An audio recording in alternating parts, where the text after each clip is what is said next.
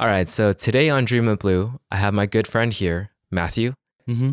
So, right now, we're going to just go through and learn about the perspective of a teacher. He's been talking to me about this a lot, and I find this topic to be super interesting because you don't really get to hear about it too often. And we spend a lot of our time in life in school, like our Yeah. early life in school. And it's good to know the teacher's perspective. And that's what we're going to do today. Yeah. So, first off, how did you become a teacher? So the re- way I really became a teacher kind of started off. I guess it kind of had some roots back in high school because back in high school I did a lot of volunteering work where I tutored with clubs and whatnot, but I didn't really think of teaching as a profession that was for me.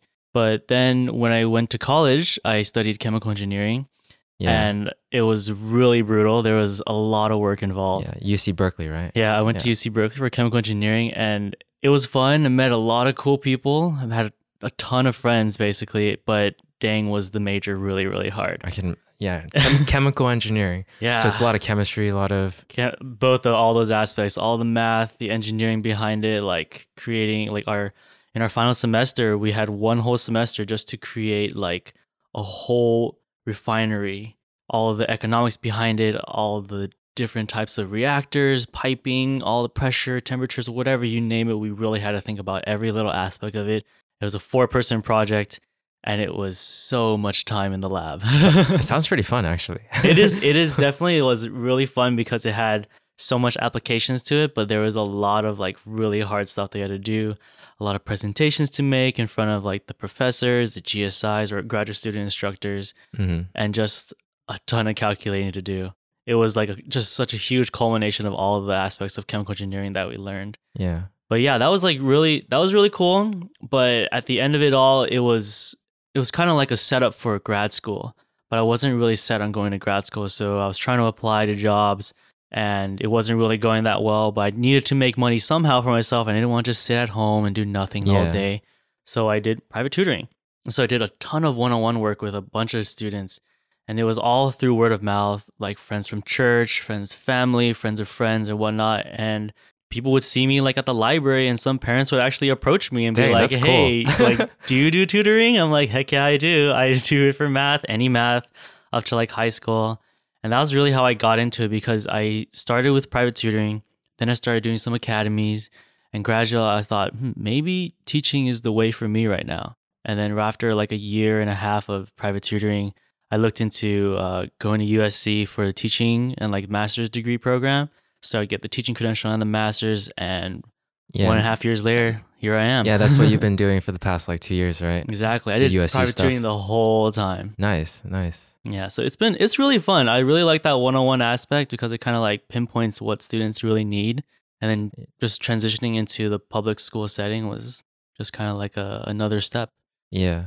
So right now, like last year was when you finished USC, Mhm, right? Yeah, I finished in December. Yeah, and then now you you're transitioning to teaching like a middle school. hmm Yeah, like full-on teaching. I was kind of brought in last minute.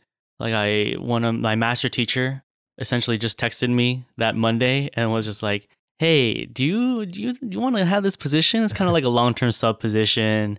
I'm like wondering if you're interested." And I'm like, "Hmm." And then by the end of the day, I was like, "Yeah, sure, why not? Like, We'll try it."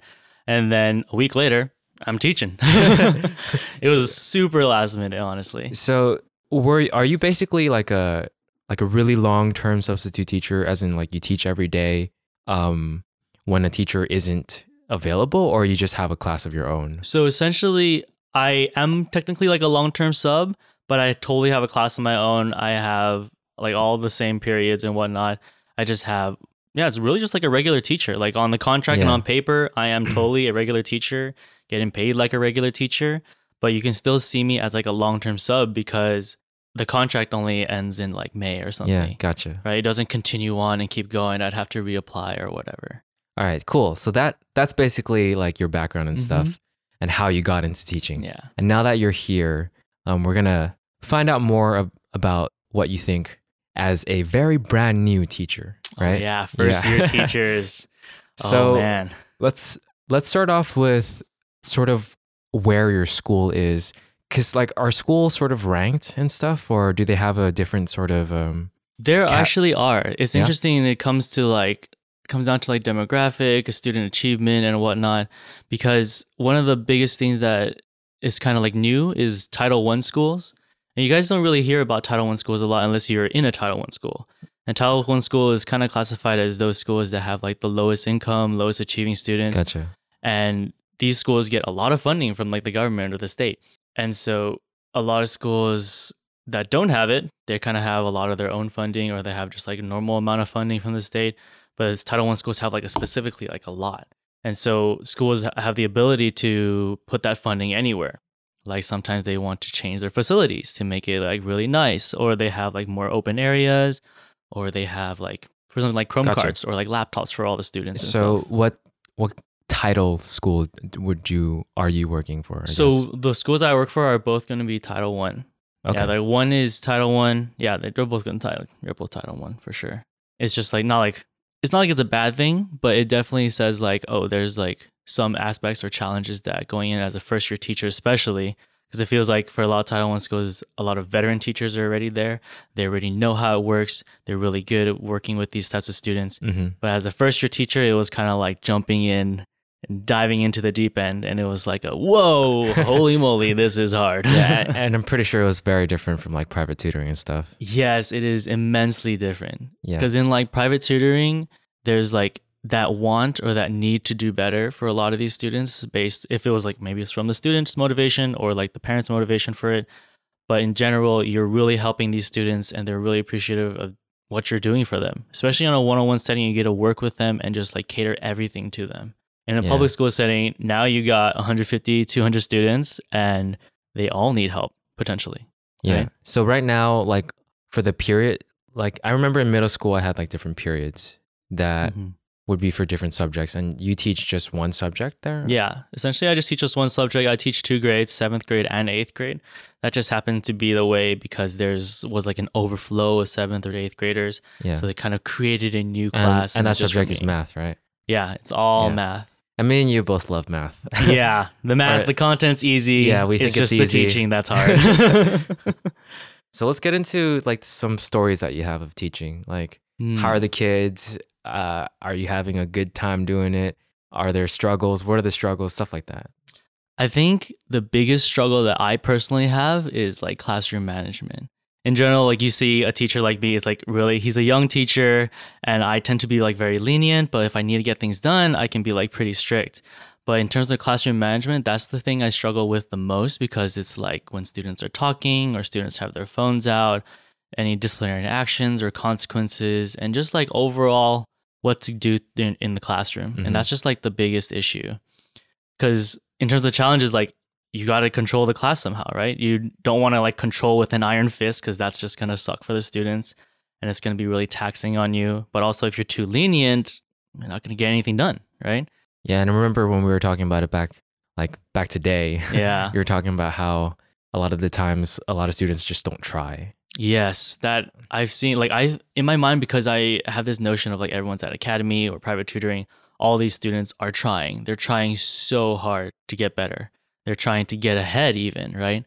But sometimes at these schools the students don't try at all and they're just behind and they're not even trying to catch up.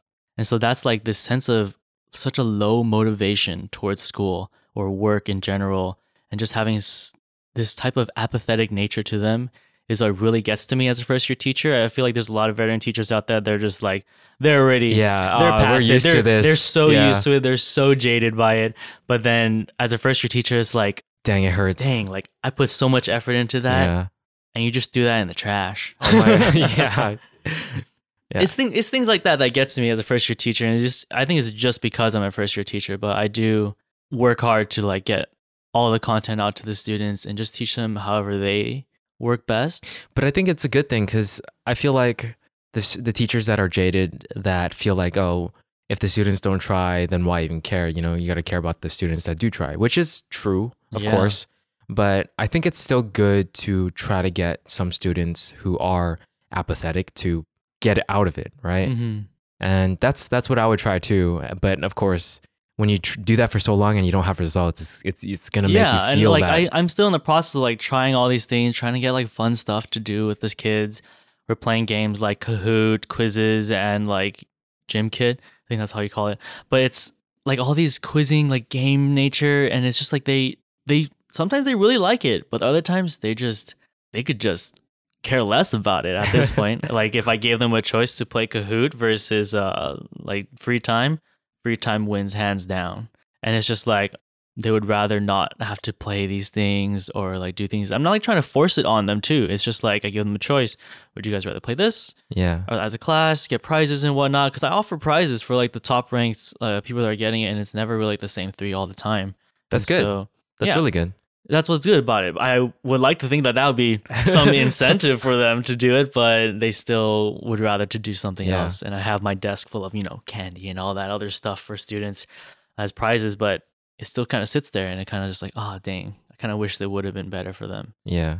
I feel I feel like one thing I wanted to go over was that one idea that no student left behind has implemented in the schools Mhm. that you feel I remember you talking about it pretty passionate passionately. Yeah, it's, Like what are your thoughts on that?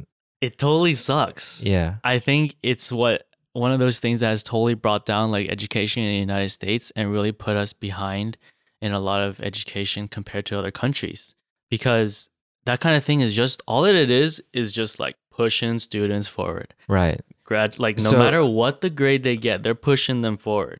You could have students that have complete D's and F's, right? They're still gonna go to high school. And that's what makes like seventh and eighth grade like not even count as much.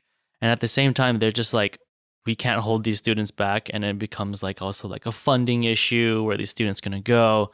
Mhm. They're repeating, and it's just like, where did all these teacher rights go compared to like well, the parents just gained all these rights? Everything this parents say goes. If the parents went to district and complained or whatnot, they would get their way compared to What's like, what what's like get. an example? Have you experienced like a, an exact example of that happening? Like where you you try to get something done, but then the parents are a bottleneck to it getting done.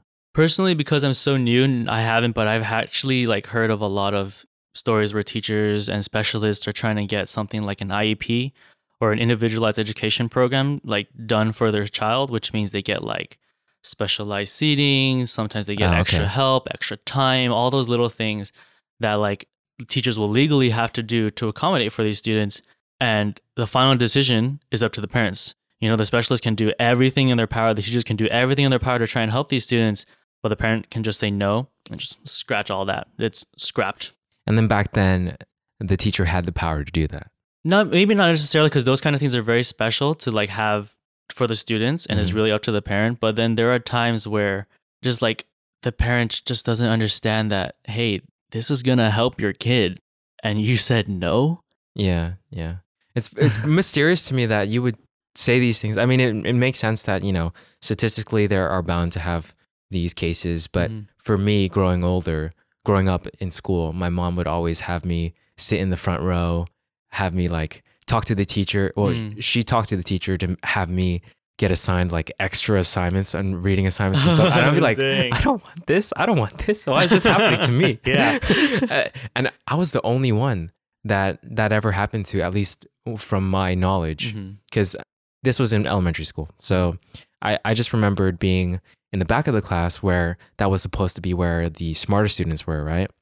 We, we already had like this hi- hierarchy or whatever yeah um, in, in the classroom where the back students were supposed to be smarter or whatever. Mhm. And then the front students were the ones that needed more help. yeah I mean, it does logically make sense, Mhm. but when you do that to when you segregate the kids like that, it makes them feel, I guess, it doesn't make them feel good. Because yeah. I remember I had to be moved to the front uh, rows and stuff, but I was since I I, I had a ego of being one of the smarter kids. I felt like, dang, why am I? Why am I sitting among these students? yeah, why am I don't sitting- Help. yeah, why am I sitting up here when I I'm not supposed to be here? And I felt Yeah. like I felt very awkward and Mhm. uncomfortable. Yeah, But you know, those were my friends too. So yeah, for sure. so for but sure. but it it establishes some sort of value in you that there's a class system in Mhm. within your own class like there are people that are smarter and then there are people that Yeah. are not as smart um i don't know if you guys have that but So I think that kind of comes down to like how is your classroom even like placed?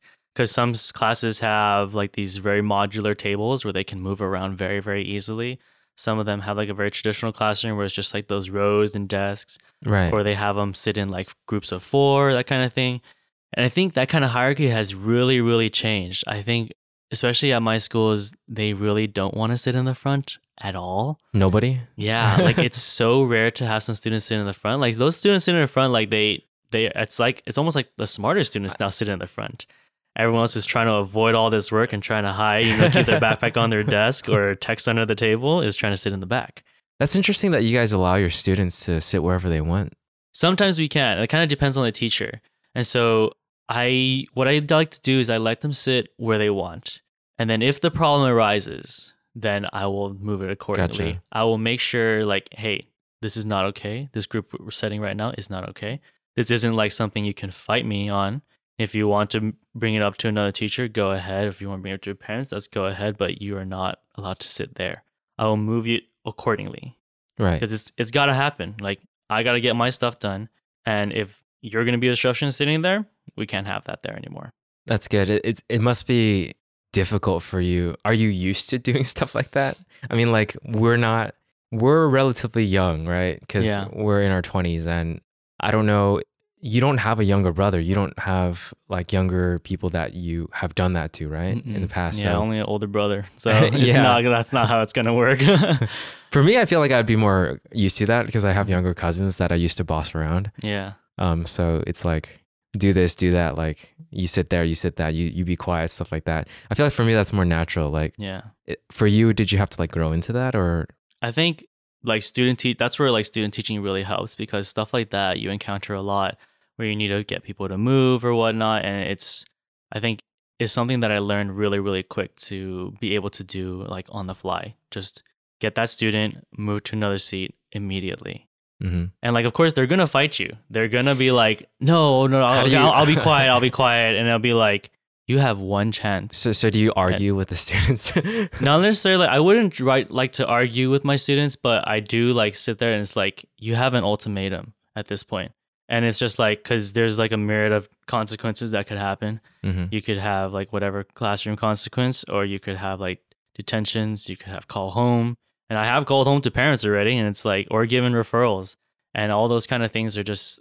It's like I cannot just say this kind of sounds weird if I say like it's at my disposal to use, Yeah. but yeah. it is like in my teacher's toolkit to use. How do you feel it. when you have to do this stuff like that? Oh, I I absolutely like hate giving out detentions and like calling Yeah. home because like I I know what the students like and I always wonder like is the parents gonna be like this and some like so far it's been pretty good like the parents are really supportive or appreciative of the decision that I make but like you know detentions like who wants to stay after school for an hour hmm I know I definitely don't so why in the world would this student want to do it as well right yeah.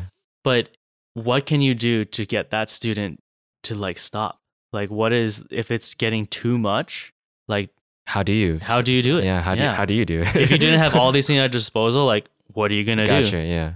So you have no choice but to like give them detention. yeah it's gotta like they've gotta have some notion of like hey there's a consequence to my actions i can't just keep messing around i can't just keep doing nothing Right. in my class because the fact that they don't get held back if they don't do the work, mm-hmm. right? There has to be other other consequences. Otherwise, Yeah. it just doesn't matter at all. And like it's crazy that they don't get held back.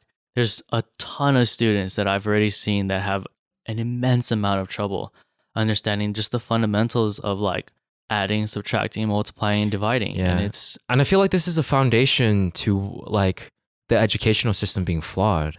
oh yeah. If in the beginning they don't understand these things, how are they going to survive in high school? Yeah, how are you going to understand it in the next year? It doesn't make sense. It doesn't make sense. I can definitely say like and I've totally seen it before when I'm helping out students in my class where it's just like you you don't know how to you don't know how to do that? Like what what do you mean? Like that's that's just you're just dividing this number by the other number. And they're like or the speed at which they're doing these things is immensely slow. I had a student that was still counting on their fingers for something as simple as like 8 divided by 2. It was eighth grade. eighth grade. and I was like, "Oh my gosh, that's so bad! Like, how? How are you, how did you survive all these years to get all the way to here?" And it's because they're just pushed along. yeah, I guess I'm trying to think because if if say they stayed right, Mhm. if they stayed back and they continued that sort of attitude, would they ever um, continue in the grade? Like, say no student left behind was taken away, and Mhm. they are now held back because of their grades and stuff. Mm-hmm. Um, what what's your personal opinion on like what would happen in that case?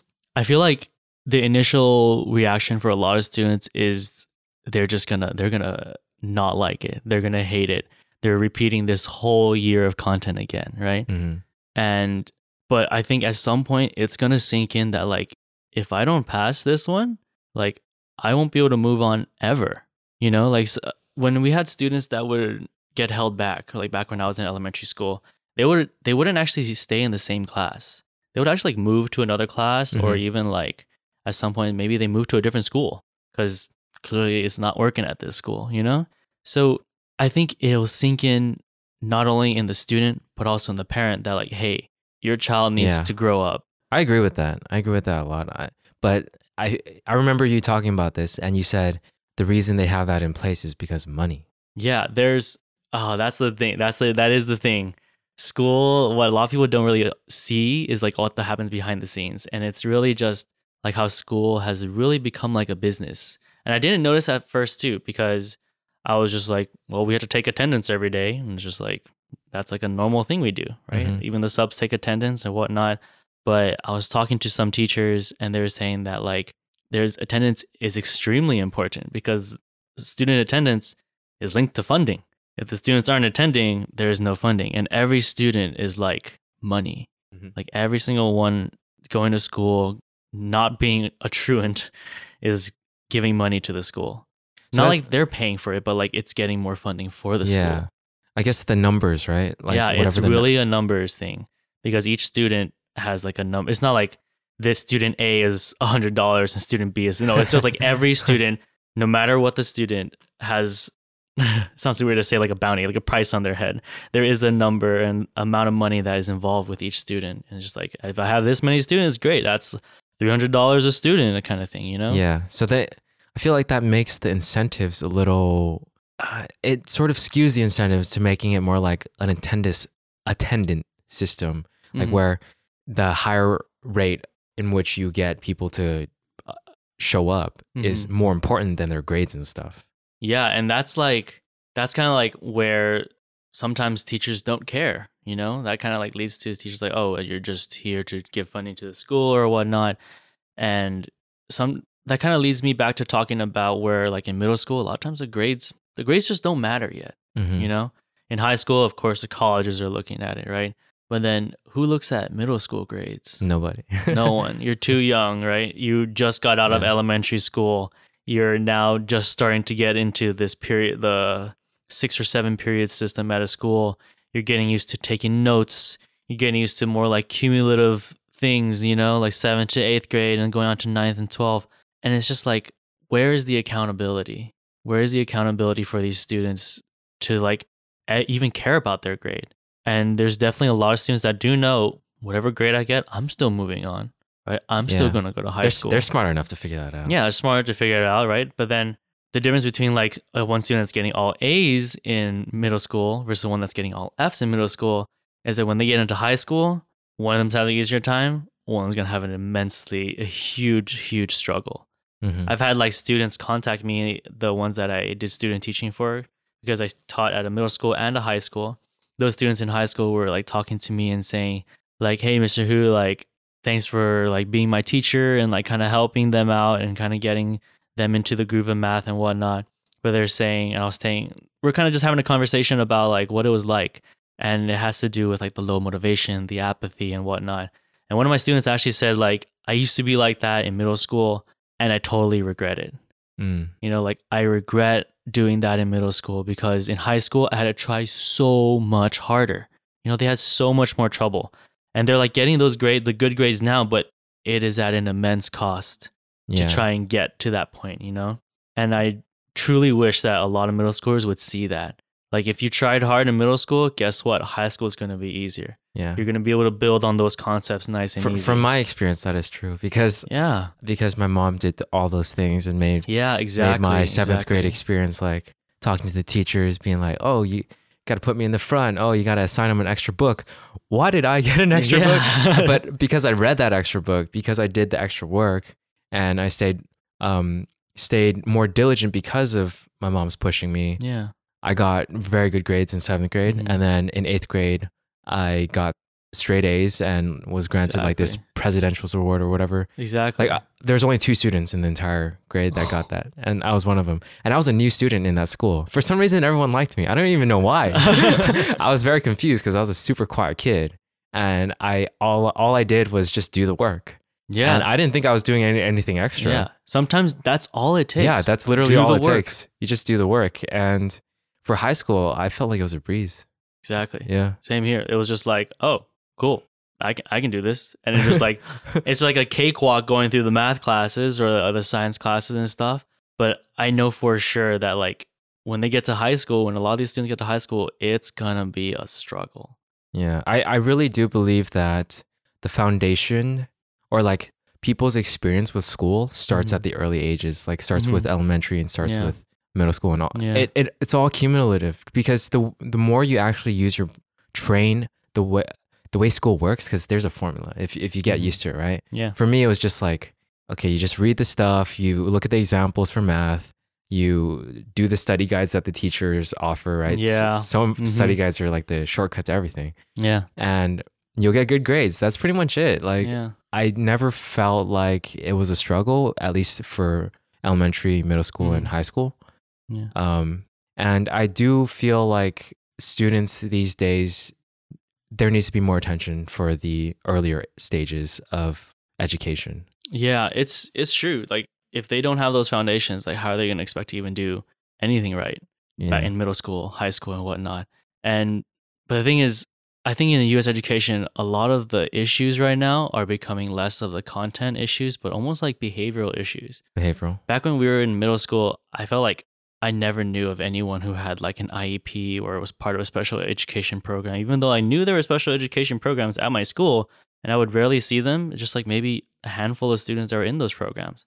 But So- now I see. So what more- exactly what exactly is does that entail? Like do the students just get more hours or something or Not necessarily. It's like it could be IEPs could be like anything for like any accommodation and whatnot. But like I think I see now that in terms of content versus like the students' behavior, behavior is a much bigger issue. And it's just grown ever since I started th- teaching, really. do you think it's because of technology or it, something it might. else? students now are so connected to like all sources of information. They always have their phones out. Sometimes they like like to try and Hide text it. under the table, but guess what? There are literally open leg tables. So how is it possible that you're gonna get past me on texting? And it's just like they're texting like on their leg, and then they're just like, so so and so, like like having your phone out during the class or the lesson, and they're just like, oh shoot. And I was like, I really wish like students and them could really see what I see. And I'm sitting down like at like the same eye level, Right, right? But we're just facing a different direction. I'm just facing you guys. You guys are facing me. But guess what? I can see like a ton of stuff. Yeah, you should have like the students sit where you're sitting and be like, Yeah, I- spot anyone yeah, I using a phone?" students like like I would like they think they're so clever texting under the table. I remember calling a student like come come come come right and it's like stand stand where I'm standing, okay? and I'm just like what what do you see?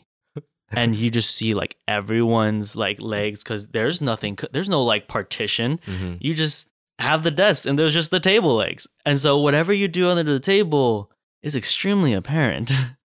or like if they're leaning such a weird way that's kind of like covering their ears and it's like oh why are you leaning like that and airpods man airpods Yeah. have been such a The troublesome students, feature the students think they're so clever, but yeah not. It's just the teacher being lenient. or like they use their hair like for girls they just like cover it up and it's just like come on So do you always call them out when you see that, or a lot of times i do i do Yeah. call out a lot of times i've taken a lot of phones away and it's just like But sometimes you just let it go, or Yeah, sometimes let it go. Like if they're if I have them doing work, individual time, or just group work, like I don't mind if they're listening to music as long as they're focusing and getting their work done, and Mhm. like giving them that freedom. Let students have that freedom to do so, and they kind of focus better sometimes.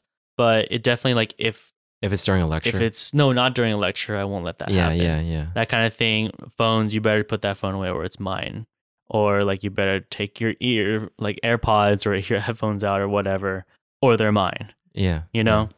I mean, they're, like, they're not technically yours. You have to give it back. Right? Yeah, I might give it back. Or Yeah. you know what? Like the, their policy is like we get the phones, we can just like send it to the office. and then Mm. they'll hold on to it. And then guess what? You can't pick it up as a student.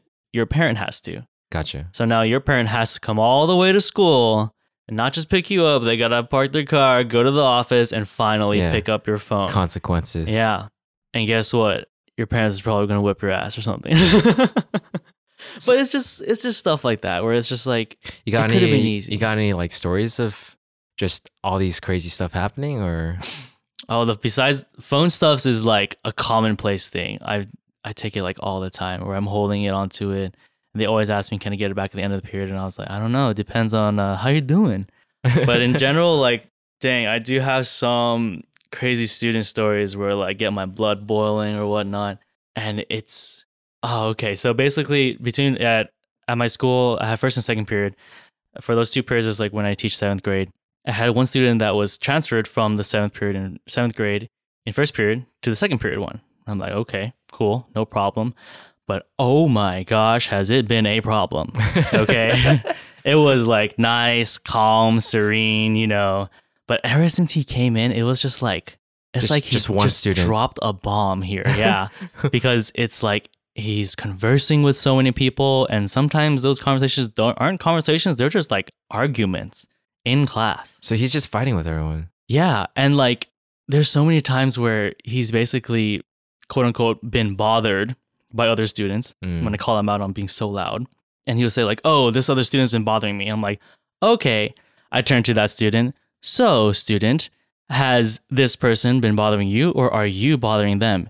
And I've said, talked that to like, I said it to like four or five other students already who's he's blamed, put the blame on. Every single time that student is bothering them.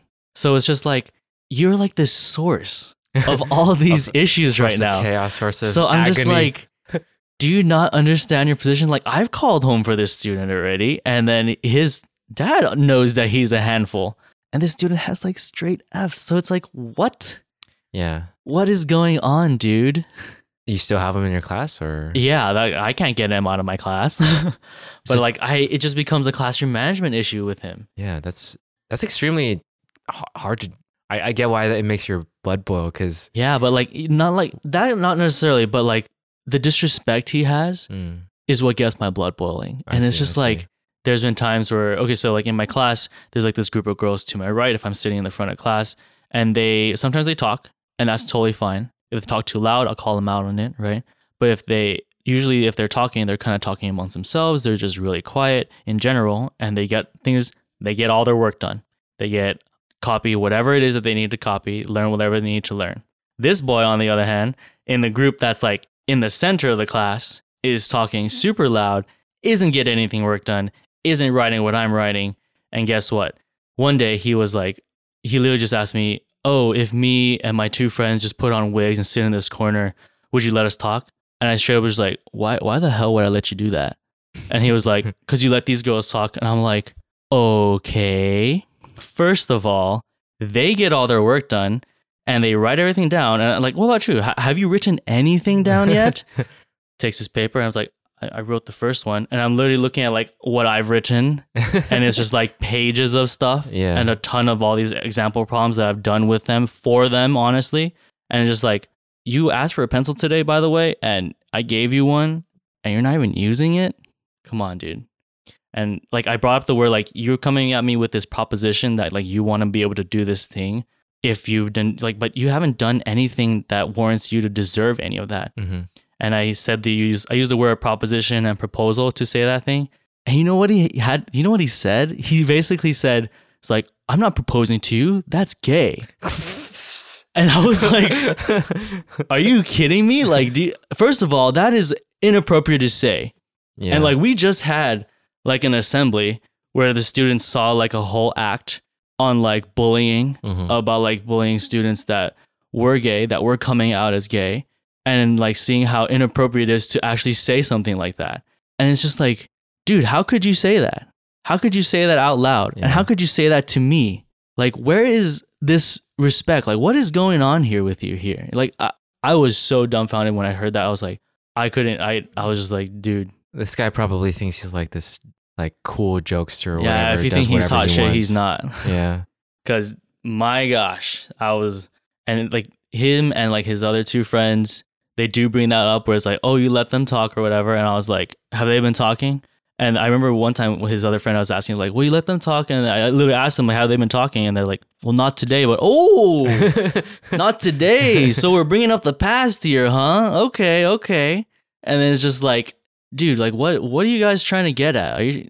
Yeah, I, I see what you mean because I feel like not all students are given the same sort of, I guess, privileges. Uh, It, it depends on their work ethic, right? Yeah, I would do the same. For me, I would treat the students who did their work and who were diligent and showed that they cared. I would treat them better because, in terms of like giving them more leeway to Mhm. actually talk, to yeah, to have more fun and stuff like that because they're Yeah. doing their work. yeah. It makes sense. yeah. But I guess students don't see that. They they they see that they're being treated uh, like differently and given less of these leeways and uh, flexibility. yeah. Um, but it's because they're not doing the work. Mhm. And I think they, for some reason, they think that it doesn't matter if they do the work.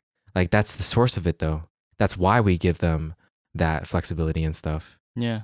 Yeah. And like they they can ask questions, and by all means, I will help anyone who asks a question, even if you're a thorn in my side, right? Mhm. But it's been to this point where like, well, you don't even ask any questions at all throughout the lesson until it's too late.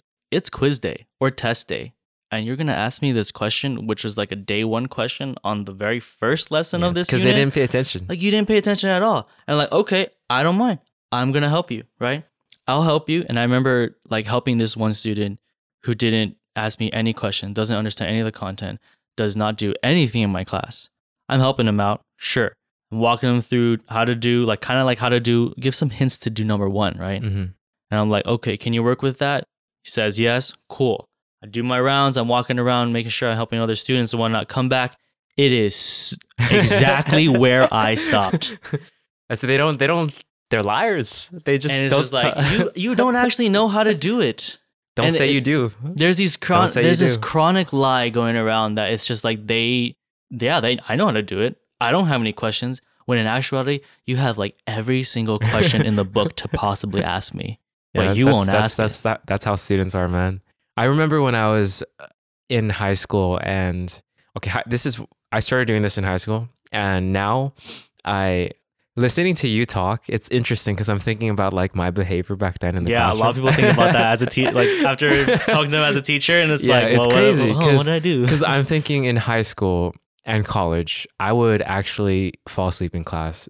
Not not actually sleep, but I would doze off Mhm. very very often. Mhm. But it makes me think. Obviously, the teacher.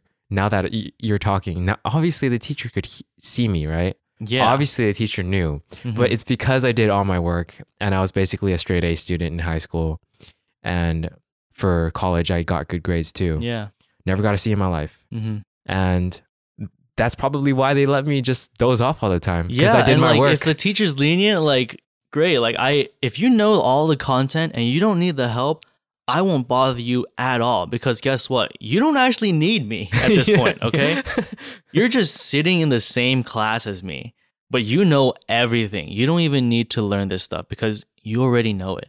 Right. And I have some students that are totally like that. And I let them do the thing. Sometimes they even come to me and ask me for more work. And I'm like, uh, okay, hold up. Let me try and get some stuff printed out. But uh, okay. But like, there's like those students, sure, I let them do their thing, you know, but as long as they're not disruptive, I will call them out if they're disruptive. But guess what? There's a ton of other students who want to do their thing, but don't understand any of it. Mhm. And it's like, do you deserve to do all this? Because you you don't know it. Yeah. You have no idea what I'm saying. I'm just spewing out another language at this point in when I'm doing my lessons. And so that's like such a huge issue that I see in school. And it's it's like a, a recurring problem, honestly. I was te- talking to some teachers, and sometimes they said that, like other math teachers, and they're saying sometimes it's only like 30% of the students that are actually paying attention to the lesson. And then when I'm teaching and I look out as I'm talking, and I'm trying to see like which students are actually looking at what I'm doing or even like potentially asking questions or participating, I can really just count on my hands out of 30 of these students who's actually writing Yeah. anything. It's crazy. And it's it's crazy, but it's also so disappointing. It's very discouraging as a teacher. it's very discouraging, but like I feel what gets to me the most is like it makes me worried because Mm. I'm like, you're gonna go to high school. What are you gonna do then? Is this suddenly a switch in your mind's gonna change and you're suddenly gonna do all the work, be straight A? probably not? No. Yeah. Dude, these habits, like maybe, maybe it does. Maybe it changes in you, right? But a lot of the, like when I look at you, I'm just like, I don't think it's gonna change. Hopefully it does. We Hof- all hopefully hope it they does, all learn, you know. we all hope it does, and they find something that they love to do and then go for it. But like some of these students, they know they don't do work, and it's just like they're only here at school, so they're not a truant, hmm and that's that's what sucks. Because it's just like, why does it have to come to that for you to be like to just go to school and do nothing? Like you just you're all you're doing. It's almost like you're just avoiding the police at this point, right? you're just going to school so I don't get caught by the police officer and be marked a truant student. You know, it's like it's like why? yeah. Why did it come to that that point? It sounds really tough, man. Sounds really tough. Yeah, te- teaching is definitely tough. I remember actually like I actually follow on Reddit the subreddit for teachers. And there's then- a subreddit. for- yeah, that's- and it's so funny because there's a lot of like yeah, there's always a subreddit for it, right? yeah. But there's like a lot of teachers that will post like their first year experiences. And it's sad to see it because a lot of these teachers go through so much abuse and it deters them. They go through the whole program thinking like it's going to be great. I'm going to be a great teacher. First year, they're switching careers already. Dang. Yeah. They're like, I'm ready looking for another job, looking up what can I do with a teaching credential or a teaching like what do I what kind of Yeah. other job can I do? And it's because of their experience, right? And it's because of their experience. It is this constant abuse that they're going through that they it's getting to them. And like we always advise people who are going through stuff like that, like take a mental health day, man. Like take a day off. You gotta, right?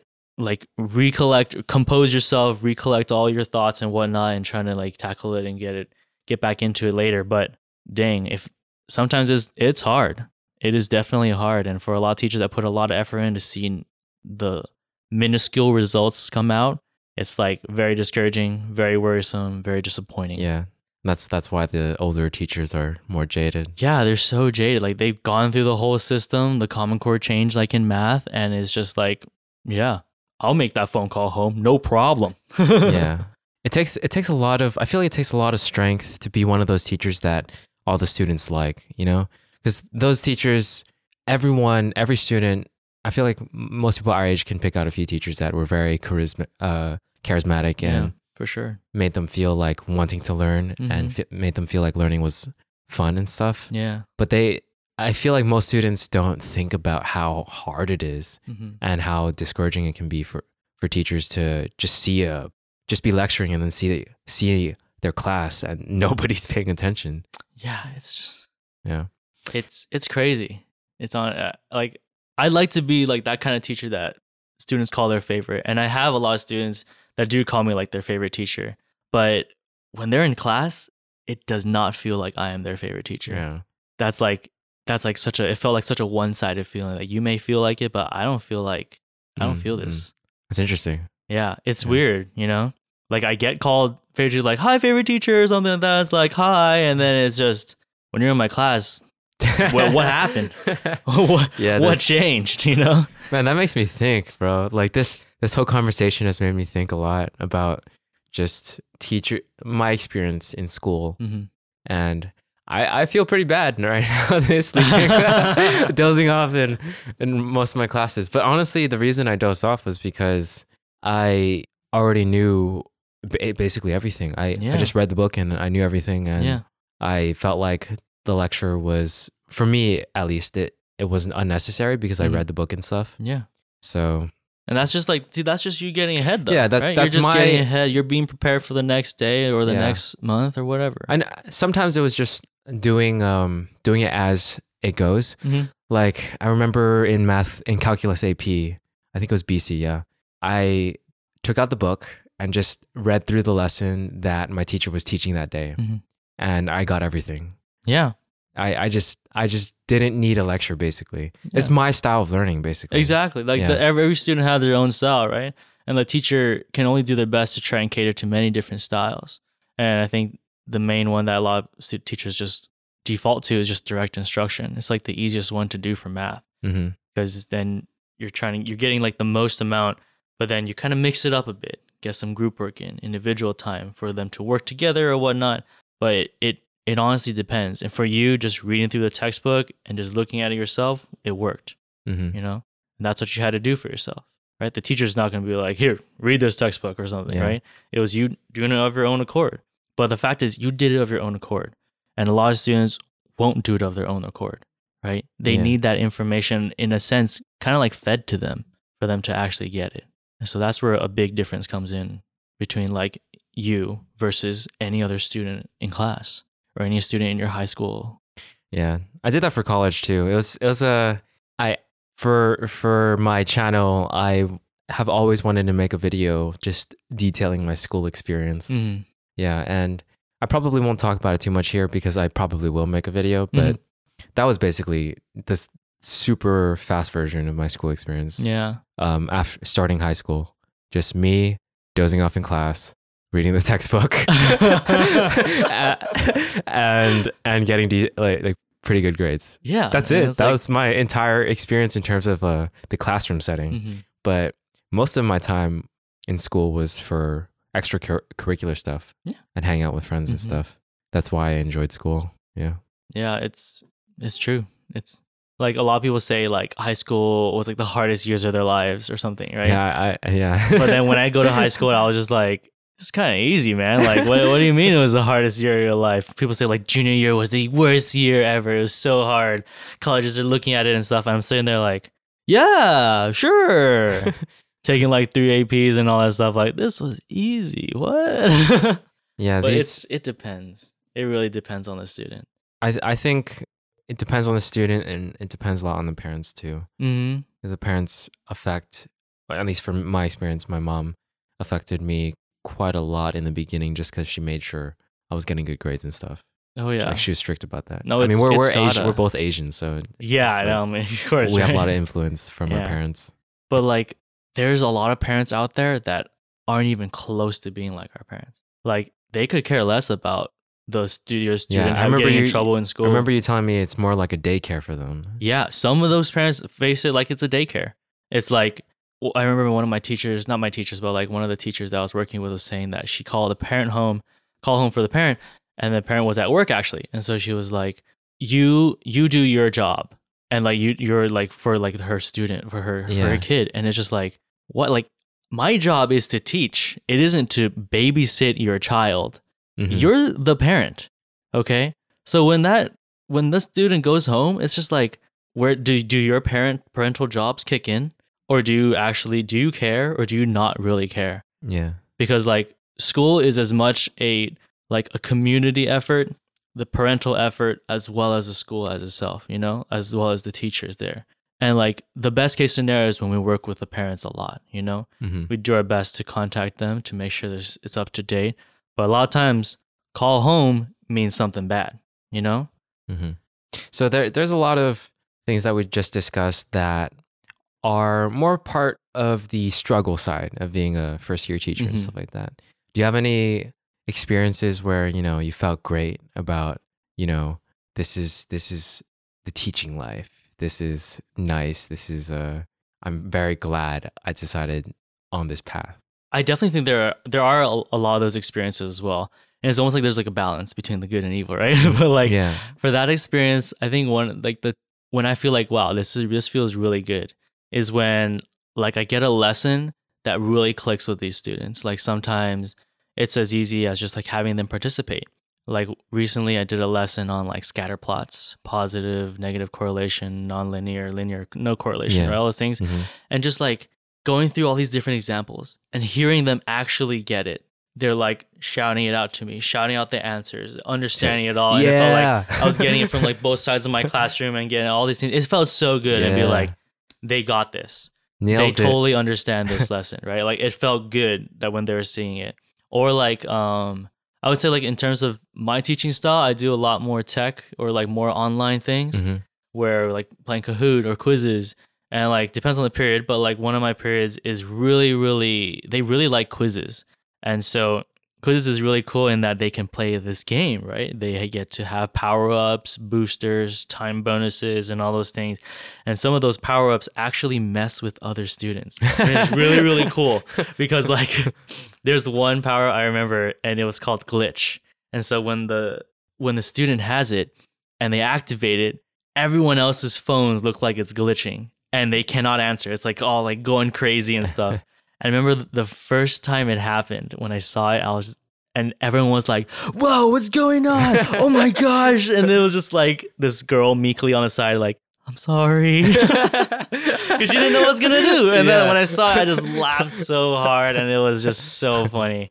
But it's like those kind of experiences, like, "Oh my gosh, that is hilarious." It just like makes it makes the teaching worth it. Like, oh, that was that was a good day. That was a fun day. Yeah. You know, when I get to have fun with the students, or like I was doing like group activities with some of my students to collecting data for a scatter plot. They were trying to see like their reaction time. Everyone has to be in a human chain, and they're like trying to like if I squeeze the person to the right and squeeze and see how long the chain is and how long it takes for them to go through the whole chain. Like those kind of things are really fun because it involves like the whole class, and they get to see how data collection actually works or something. But yeah, I, I I've enjoyed those kind of experiences, and it feels like those experiences are just like few and far yeah. between. Just but just yeah. from my own experiences of teaching, like um even the solo teaching, because that's all that's all I've ever done Mhm. really is solo teaching for piano and for um sometimes also math. yeah, Um I have fun with my whoever I'm teaching. It's just yeah, I like I like that aspect of it because you get to sort of pass your knowledge on as well as interact. yeah. That's um, the one of the best parts. Yeah, because you know, for me, most of the time when I create content, I mean, it's less so these days, but um, most of the time when I create content, it's like I'm doing it alone. Mhm.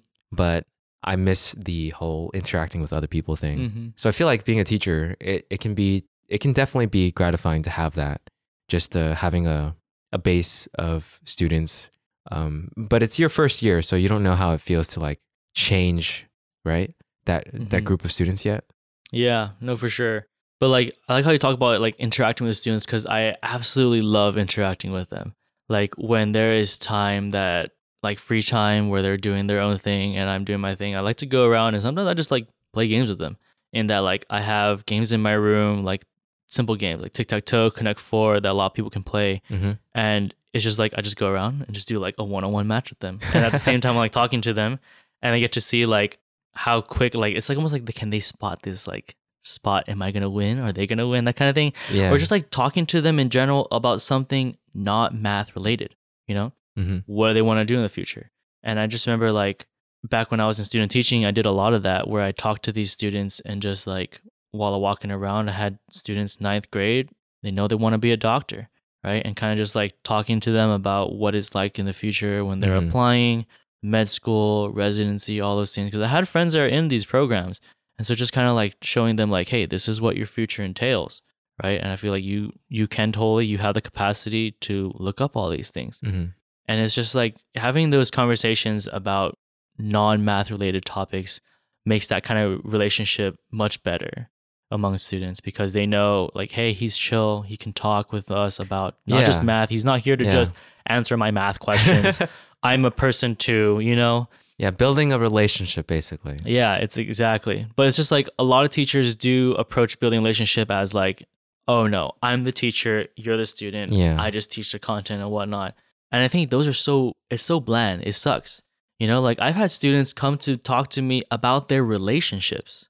That's crazy. Yeah, that's crazy. like I'm like, well, okay, seventh, eighth grade. So they're like, 12, I'm like double your age at this point, right?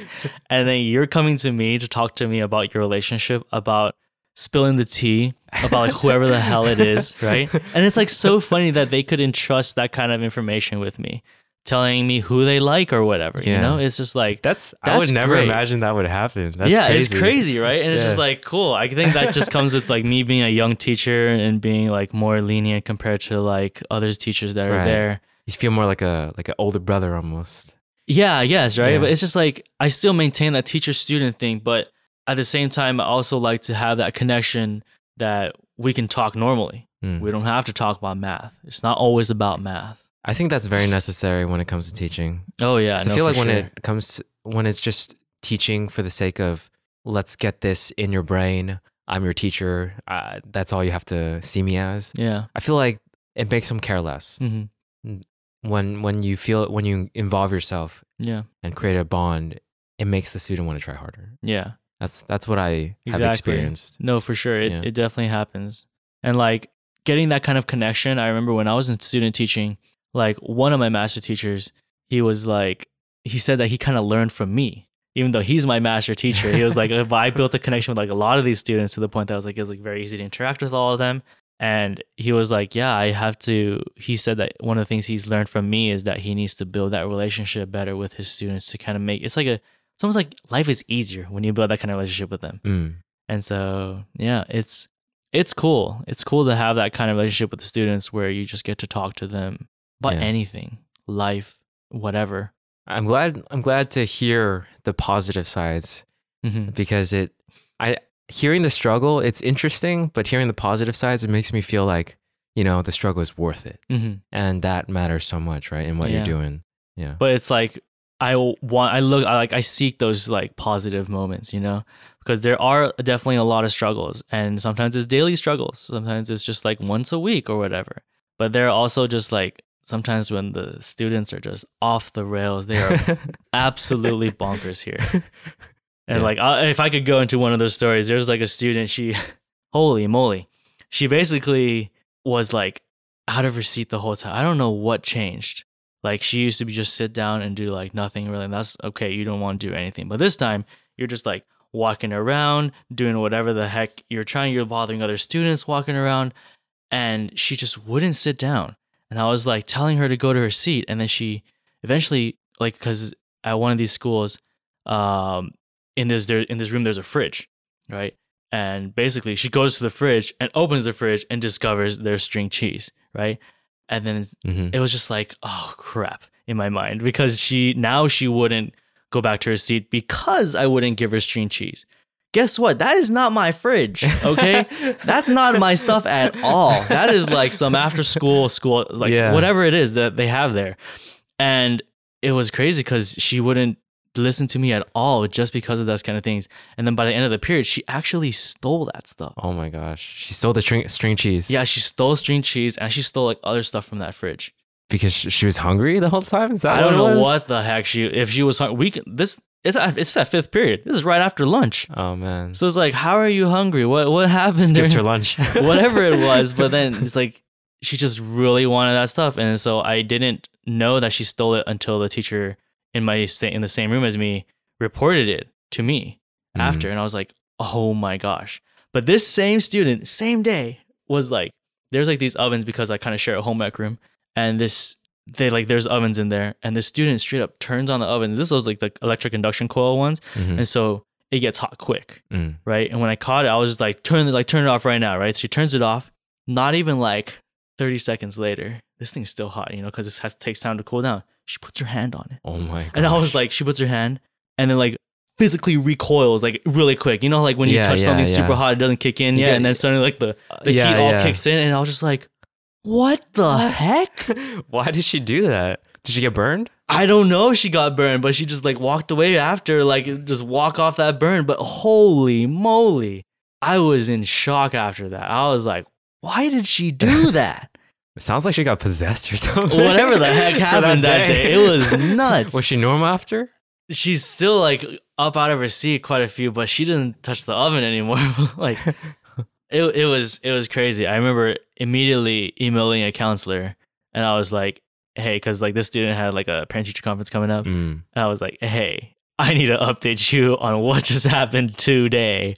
And she was like, uh, that is a big safety issue. So I would advise you to also email the parent. Email the parent. And of course the parent's like, oh, I don't I don't know why she's like this. She's not like this at home. You know, it it, it, felt, it sounds such a cliche thing to say from a parent, but it's just like, what happened? what is going on? Yeah, that's very mysterious. I hope she's okay. Like, Yeah, like I hope she's okay. Like she's not like I like there was, I mean, it's you- been a while now, but you like did everything, right? You you got the counselor. yeah, in- I got in on it, you counselor, got got the the, parents, parents, and it, it was brought up during like parent teacher conference, and it's just like, what compelled you to put your hand on that hot coil?